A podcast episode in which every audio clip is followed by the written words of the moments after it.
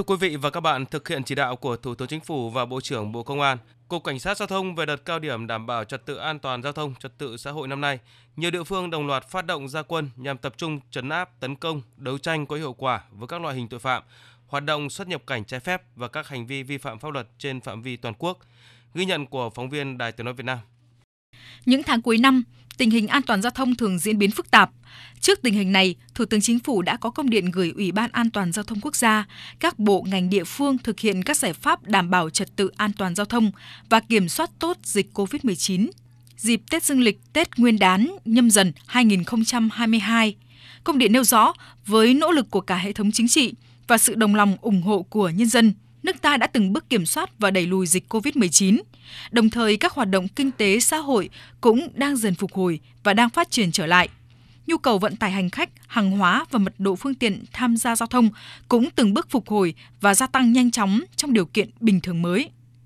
Mặc dù đã từng bước được kiểm soát, nhưng tình hình dịch COVID-19 vẫn còn diễn biến phức tạp, khó lường. Thủ tướng yêu cầu Ủy ban An toàn giao thông quốc gia, các bộ ngành, các tổ chức chính trị xã hội và Ủy ban nhân dân các tỉnh, thành phố tập trung tuyên truyền, phổ biến quy định pháp luật, hướng dẫn kỹ năng về đảm bảo trật tự an toàn giao thông và phòng chống dịch COVID-19 khi tham gia giao thông cho người dân. Tại tỉnh Bắc Ninh, Cục Cảnh sát Giao thông, Bộ Công an tổ chức lễ ra quân thực hiện cao điểm bảo đảm an toàn giao thông, trật tự xã hội dịp Tết và các lễ hội đầu xuân năm 2022. Phóng viên Việt Cường thông tin.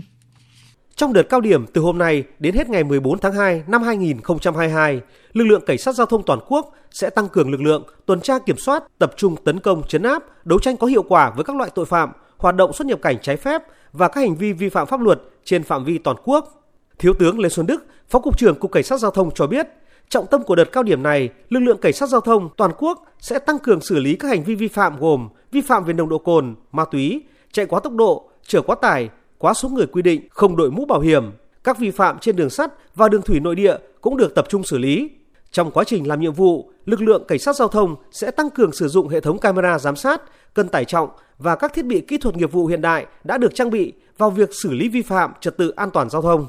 Yêu cầu thủ trưởng các đơn vị và toàn thể cán bộ chiến sĩ trong lực lượng Cảnh sát Giao thông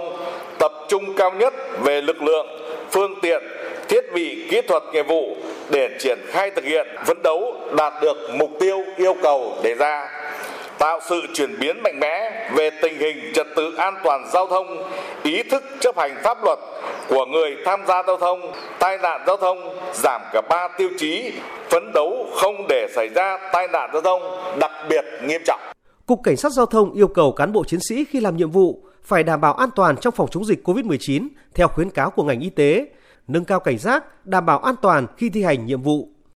Thực hiện chỉ đạo của Thủ tướng Chính phủ, Ủy ban An toàn giao thông quốc gia, các thành phố lớn như Hà Nội, Thành phố Hồ Chí Minh hay Đồng Nai đã cụ thể hóa nhiều hoạt động trên địa bàn.